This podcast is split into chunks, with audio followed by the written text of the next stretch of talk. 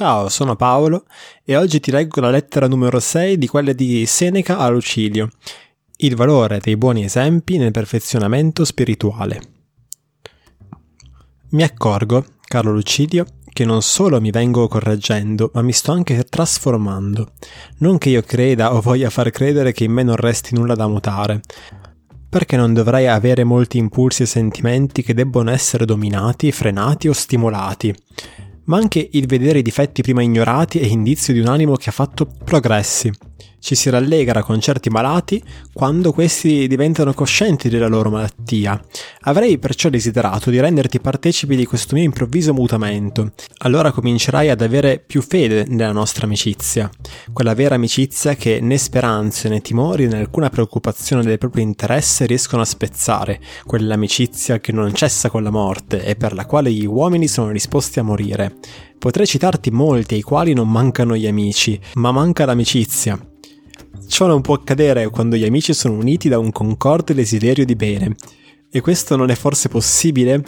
Sanno infatti di avere tutto in comune e soprattutto le sventure. Non puoi immaginarti quali progressi spirituali io vedo in me ogni giorno che passa. Comunica, mi dirai, anche a me codesti rimedi che hai sperimentato così efficaci.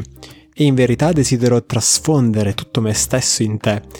E godo di imparare qualcosa appunto per insegnarla né infatti potrebbe recarmi diretto alcuna cosa, per quanto eccellente e utile, se dovessi saperla per me solo.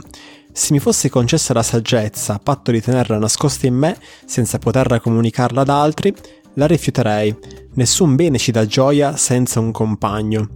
Perciò ti manderò questi libri, e perché tu non faccia molta fatica a ricercare qua e là i brani più utili, apporrò dei segni per metterti subito sott'occhio quei passi che destano in me diletto e ammirazione Tuttavia ti recherà maggior giovamento il poter vivere e conversare insieme rispetto a un discorso scritto.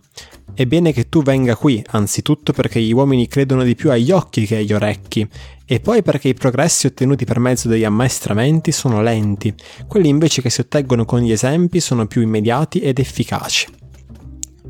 Creante non avrebbe espresso compiutamente il pensiero di Zenone se si fosse limitato ad udirne le lezioni. Egli entrò nella vita del maestro, ne esaminò tutti gli aspetti più segreti e osservò se viveva in conformità della sua dottrina. Platone Aristotele e tutta la schiera dei filosofi che avrebbero poi seguito vie diverse trassero più vantaggio dall'esempio di vita che dalle parole di Socrate.